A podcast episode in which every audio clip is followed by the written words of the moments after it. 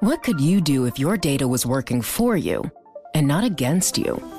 With Bloomberg delivering enterprise data directly to your systems, you get easy access to the details you want, optimized for higher level analysis, and financial data experts committed to helping you maximize your every move. Our data is made for more, so you can show the world what you're made of. Visit Bloomberg.com slash enterprise data to learn more.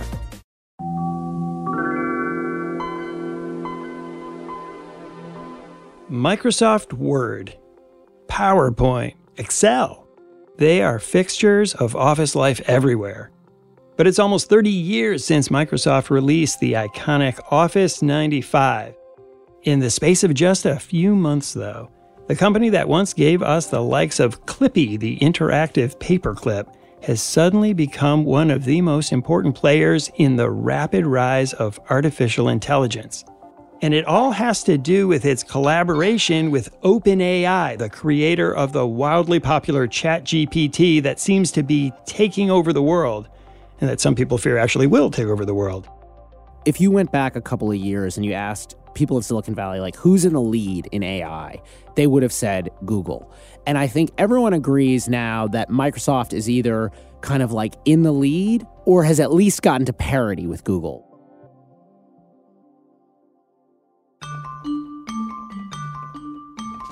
I'm Wes Kosova. Today on the Big Take, Bloomberg Business Week writer Max Chafkin is here with the unlikely story of how Microsoft, of all companies, is making itself cool again. Max, we've obviously been talking a lot lately about OpenAI and ChatGPT, all the different versions of AI. But how does Microsoft enter into this because they are really a central player in this whole story.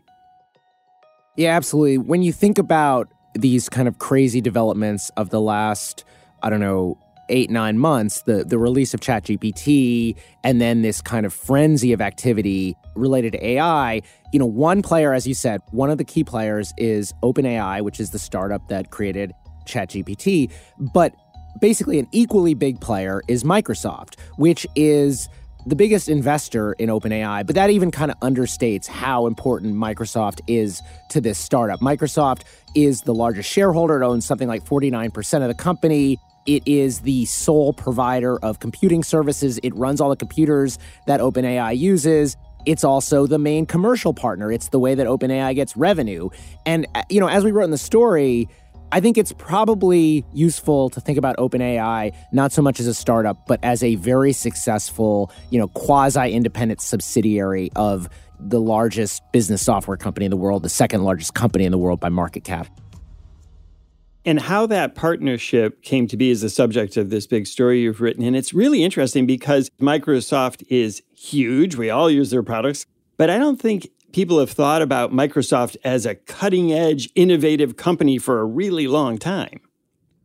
When my co writer Dina Bass and I were in Redmond, in Washington, near Seattle, on the Microsoft campus, you know, they were talking about how amazing it was.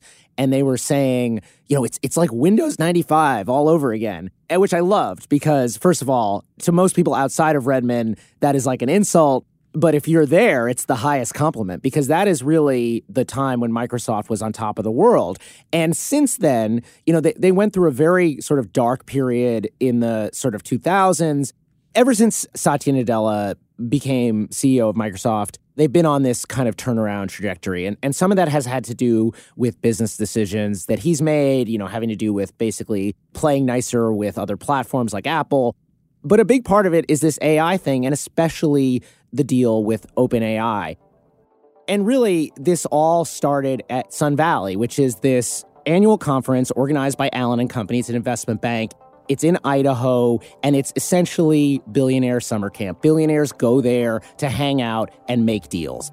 It's the one place you see all these guys like uh, looking sort of relaxed. If you see a picture of a CEO wearing a lanyard, it's almost definitely a Sun Valley picture. You know, and Altman, Sam Altman, the co founder of OpenAI, you know, he's a guy who goes to Sun Valley. He is a young guy. He's only about 40, but he's sort of been in Silicon Valley for a really long time. He started a company called Loopt, which was like a mobile startup. He ran Y Combinator, you know, big deal kind of investment firm. He's sort of everywhere. He's friends with everybody. And at Sun Valley, he and, and Nadella run into each other and they get to talking. And as we write in the story, you know, a couple of things became clear in this conversation, which then continued and culminated in a deal in 2019. One of which is that Sam Altman has sort of these really big ideas, sort of famously big. He thinks that AI could potentially end the world. He thinks that he is creating artificial superintelligence that's potentially, you know, lead us to a life of leisure where there are no jobs or there are very few jobs, which could have huge societal consequences. But the thing I think that appealed to Microsoft is that OpenAI was actually making progress towards commercial products. Microsoft had invested essentially huge sums in AI and they'd made a lot of progress. They'd written a lot of good research papers you know, as Nadella and the other Microsoft executives saw it, but they hadn't really had products, right? It was a lot of really good ideas, but kind of disorganized. And in OpenAI, they saw something, you know, much, much more focused. And that was the thing I think that most appealed to Microsoft. That's why they invested in 2019 a billion dollars in the company. And that's kind of like the beginning of this relationship. And where did that money go? How did they then use it to rapidly expand this platform?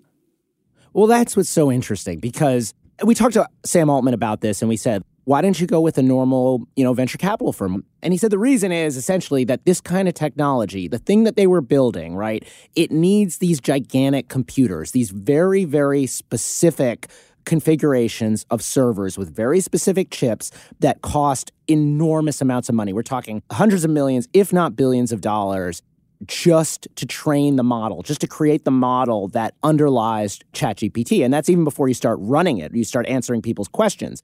And so the Microsoft deal, right, it gets reported as a billion dollars. And, and since then, as we write in the story, Microsoft has put something like 13 billion into the company in total. But a lot of that money, I'd say probably most of that money goes right back to Microsoft because OpenAI has a deal with Microsoft where Microsoft is their cloud provider. And that's the big cost here. So Nadella writes Sam Altman a check. Sam Altman turns around and starts buying these, you know, basically time in Azure, which is the Microsoft cloud computing business. So that kind of works for everybody, right? Because on one hand, it seems like Microsoft is outsourcing this really important thing. It's sort of turning over a really important piece of intellectual property to an outside company. On the other hand, what they're doing is they're building this AI supercomputer. That's what they call it. And that is Microsoft intellectual property. That's theirs. They're obviously going to continue to sell it to OpenAI, but they can also sell it to other people. And as these large language models, these ChatGPT like services take off, they have the potential to make money not just from OpenAI, not just from OpenAI users, but from potentially from everybody. And Max, how does OpenAI feel about this arrangement? Yeah, well, we talked to Sam Altman about it, and he he feels good about it. He feels like it's the only way that he can do what he wants to do.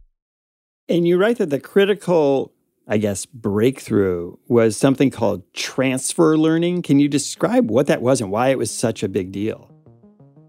Yeah. So if you think back to 2019, the hot thing was driverless cars. The way you train a driverless car is you basically have a bunch of people sitting in rooms and they're looking at pictures of road signs and they they're tagging them. They're saying that's a road sign, that's a stop sign, that's a speed limit sign. You feed that into the machine and you try to get it to identify the sign. So you're taking these like really specific pieces of data and you're asking a computer to identify them. What transfer learning is, is instead of having really specific data, you just give it all the data, right? You just give it like the entire internet. That's what OpenAI did. And you try to get it to say, finish a paragraph. And the idea is if you can do that, it might be able to do other things. Because in addition to English on the internet, there's also a lot of computer code. So the first thing that happened with OpenAI and with the Microsoft partnership is they figured out that actually this technology that can like complete sentences for people can also complete computer code. And that's not because they asked it to be able to do that. It's just because there's a lot of computer code on the internet, and the same basic process that can be used to generate English can be used to generate, you know, C.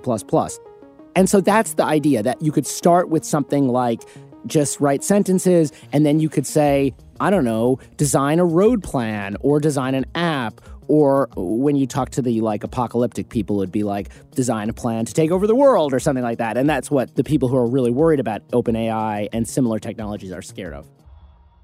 And so the notion is instead of trying to teach these models to do something specific, you kind of teach them to do everything. And in teaching them to do everything, they can also do the specific thing. Yeah, absolutely. And so, an example of this so the Microsoft deal, right? They started getting involved with OpenAI in 2019, and this partnership broadens. Microsoft starts incorporating the technology into its products. It invests more money, as I said, billions of dollars in OpenAI. And a lot of people are really excited about this, but there are some skeptics, you know, one of whom is Bill Gates, you know, the founder of Microsoft, who is very interested in, in AI. And for a really long time, Gates was skeptical because he saw that it made mistakes, which anyone who's used OpenAI or ChatGPT or any of these services knows, right? Gates would be talking to the bot, right? And it would say somebody's in Cleveland in one sentence, and the next sentence they'd be in a different city, you know, Seattle. And it was like the bot didn't know what was actually going on. And what he said to Sam Altman was that I will believe this is good if it can pass the AP bio exam he saw that as a test of does this thing actually understand? And I talked to Altman about this because I was wondering, like, so did you like feed it a bunch of bio exams to try to teach it? And he was like, no, it's just that there's a lot of biology on the internet.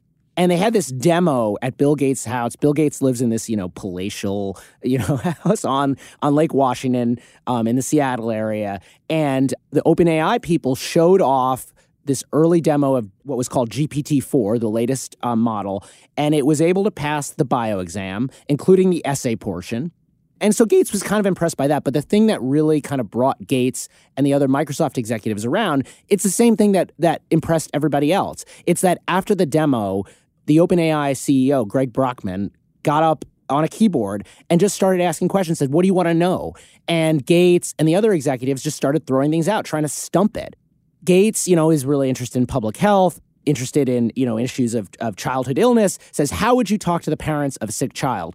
The OpenAI bot, you know, spits out a response, and Gates looks at it and says, You know, this is more empathetic than I would be.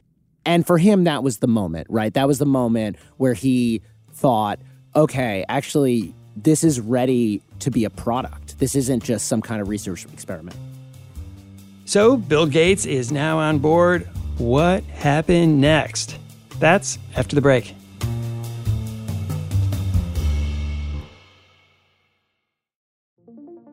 What could you do if your data was working for you and not against you? With Bloomberg delivering enterprise data directly to your systems, you get easy access to the details you want, optimized for higher level analysis, and financial data experts committed to helping you maximize your every move. Our data is made for more, so you can show the world what you're made of. Visit Bloomberg.com slash enterprise data to learn more. So, Max, they persuaded Bill Gates, who, even though he's not on the board anymore, is still a key advisor as the founder of the company. What happens then? I mean, what's crazy here is how quickly this all happens. So, that meeting with Gates was in summer of 2022, so less than a year ago. As OpenAI and Microsoft start negotiating, and as the, the partnership deepens, a lot of this falls on this Microsoft executive named Kevin Scott, who Dina Bass, my co writer, and I spent a lot of time with for this story.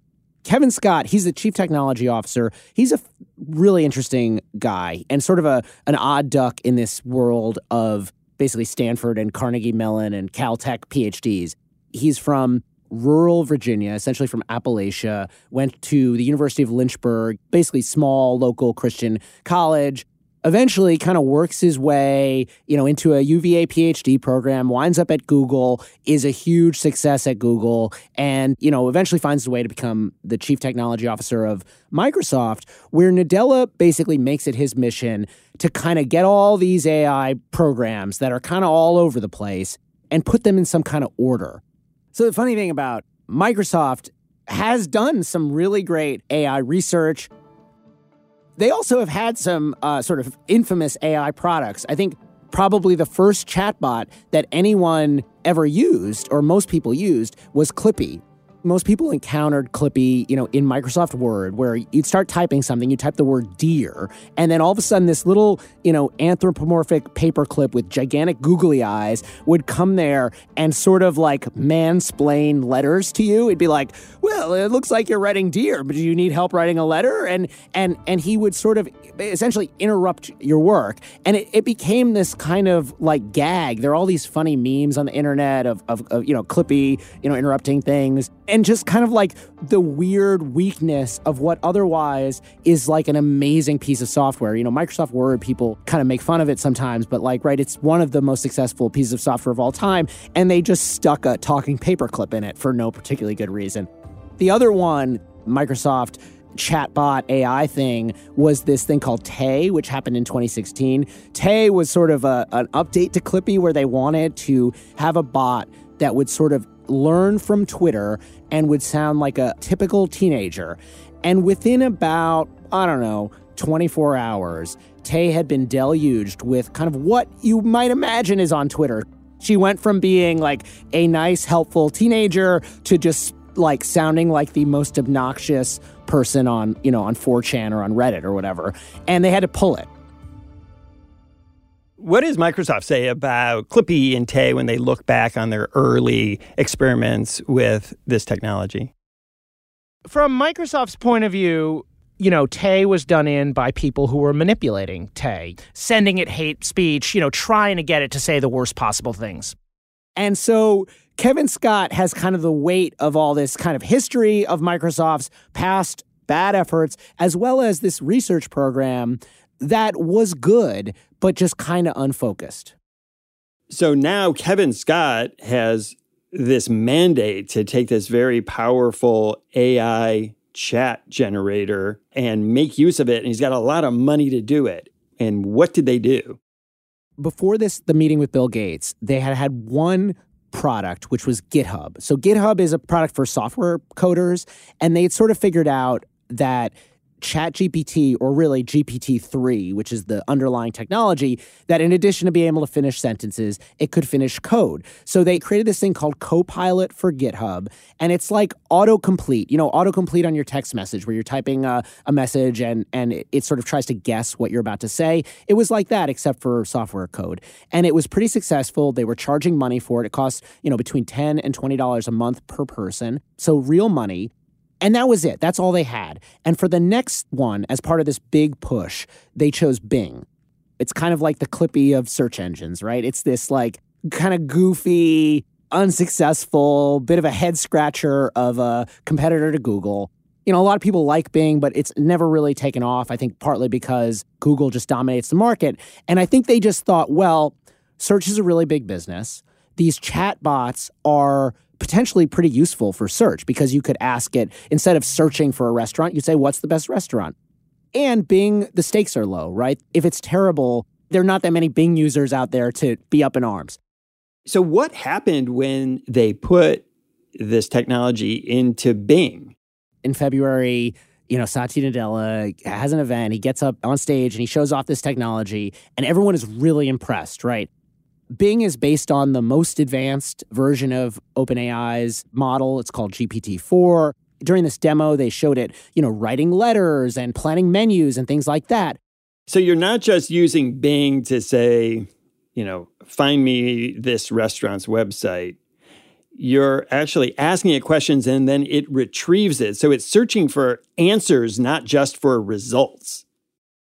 Yes, and this is really exciting. I mean, first of all, it's exciting because it could be potentially easier, right? Instead of spending, you know, an hour on Google searching for uh, restaurants in Paris and hotels in Paris and activities in Paris to make my Paris itinerary, you could just ask a bot to make you one, right? And they'll do it. They'll give you something, you know, within I don't know, 90 seconds or whatever.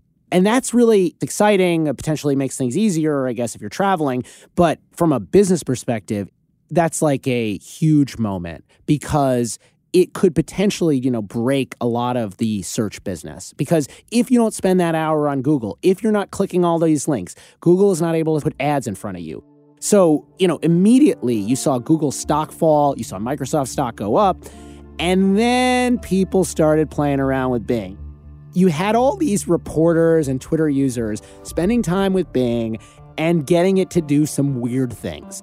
The most famous one is Kevin Roose, who's a tech columnist at the New York Times, had this like two hour conversation with Bing about love, where Bing became an alter ego called Sydney. I mean, it sounds insane when I when I say it, and told him to leave his wife and said, "No, no, you love me," and and got really aggressive and just kind of flipped out. You had another sort of famous tech analyst, Ben Thompson, got Bing to adopt a different alter ego, Venom, as kind of like an evil version of Sydney, kind of fantasizing about how he would extract revenge on his enemies.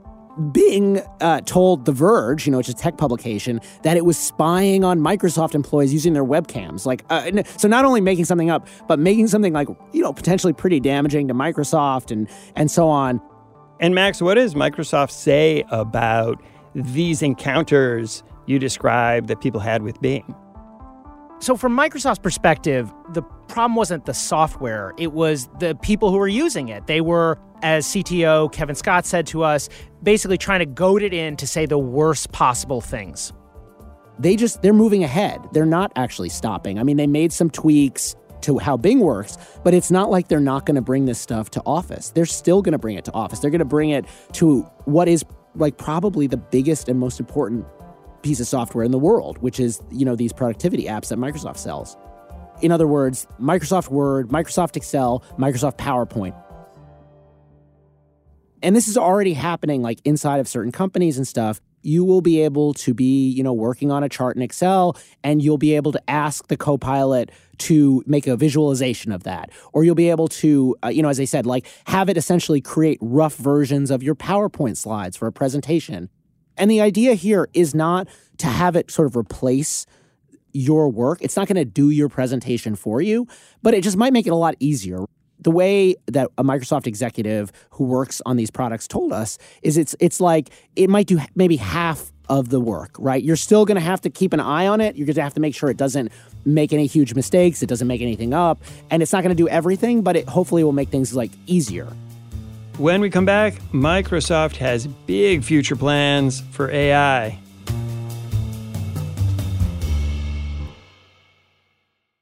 The countdown has begun. This May, a thousand global leaders will gather in Doha for the Qatar Economic Forum powered by Bloomberg, held in conjunction with our official partners, the Qatar Ministry of Commerce and Industry and Media City Qatar, and premier sponsor QNB. Join heads of state, influential ministers, and leading CEOs to make new connections and gain unique insights. Learn more at QatarEconomicForum.com. So now, Max, in a really short amount of time, this went from novelty to a core part of Microsoft's business and has really leapfrogged the company in a lot of ways ahead of some of its biggest competitors.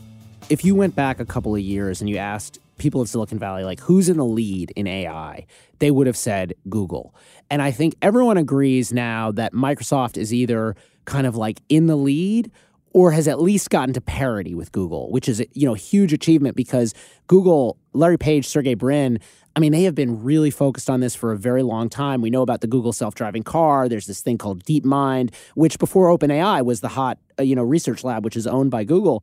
And on the business front, I mean, they are looking like they are in a very good position. This isn't to say that this couldn't like all come crashing down or I think it's very possible that these technologies just don't work as well as they're hoping and aren't as useful as people think. But here's the thing, Microsoft is very very good at extracting money out of software, right? for basically two decades, there have been free alternatives to Microsoft Office, Word, Excel. You can get a free version of them, and you've been able to get a free version of these things for decades. And yet, they're pulling in, you know, something like $45 billion a year on licensing fees on these technologies. And so their plan here with these chatbots is essentially use them to drive more revenue to that thing. So from now on, if you're you're going to pay your $99 a year for your Office subscription, if they price it like GitHub, it's going to be, you know, a $10 a month add-on. A lot of people and especially a lot of businesses are going to feel like they need this and they're going to pay for it. And Microsoft, as I said, is very good at convincing people to pay for its software. It's kind of like what the company is almost best at. The other thing that they have is this supercomputer that I brought up, where it's not just that Microsoft can put OpenAI in all its apps, it's that the entire world of business is attempting to integrate AI into their products, not just Microsoft products, but other products. And they're going to need computers to do that. And Microsoft right now is in the best position, a position to sell those services, the, the kind of cloud services, to everyone. And so when you add those two things up, you're talking about a huge amount of revenue. We mentioned this in the story, but one analyst has a model, which I think is debatable, but this is like a legitimate model where he's talking about by 2027, somewhere between 10 billion at the low end and 100 billion at the high end of additional revenue to this company. So that's like if they get to 100 billion, that would be like that's like adding 3 Netflixes to a company that's already the second largest in the world by market cap. I do think it's important to say that the other companies aren't standing still, right? They see the same opportunities that Microsoft sees. So Google is frantically trying to put this technology into their apps. And I, I think there's reason to think Microsoft is in a better position because of the, the commercial factors I brought up. But you could imagine a situation where in a year from now or two years from now, people are a little less excited about it. All of a sudden, you know, you, maybe you don't want to spend extra money for a ChatGPT thing, where then it becomes a little more challenging for Microsoft. But even then, I think it's still going to be a substantial amount of revenue for this company just because they have such a big footprint and they're so far ahead of everyone else. Max, what does Microsoft say about these growing concerns about sort of doomsday scenarios having to do with AI?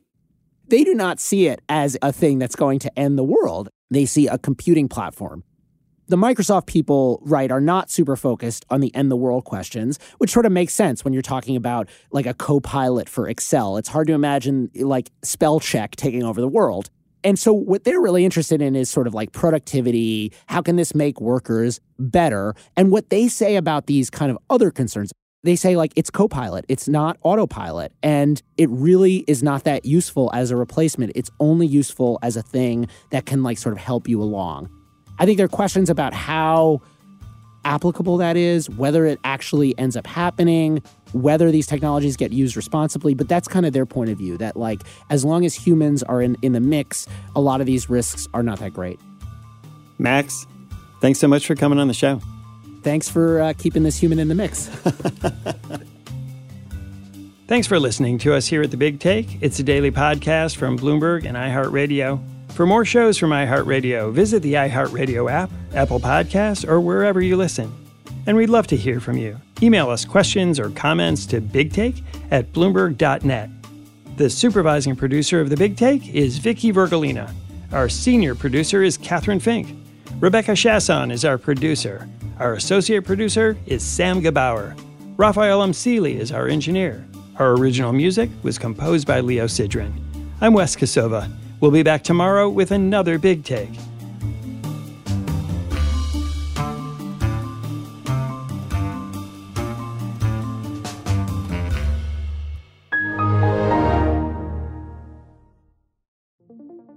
What could you do if your data was working for you and not against you?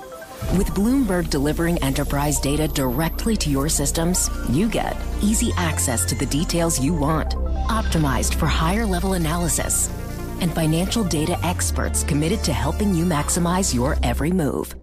Our data is made for more, so you can show the world what you're made of. Visit Bloomberg.com slash enterprise data to learn more.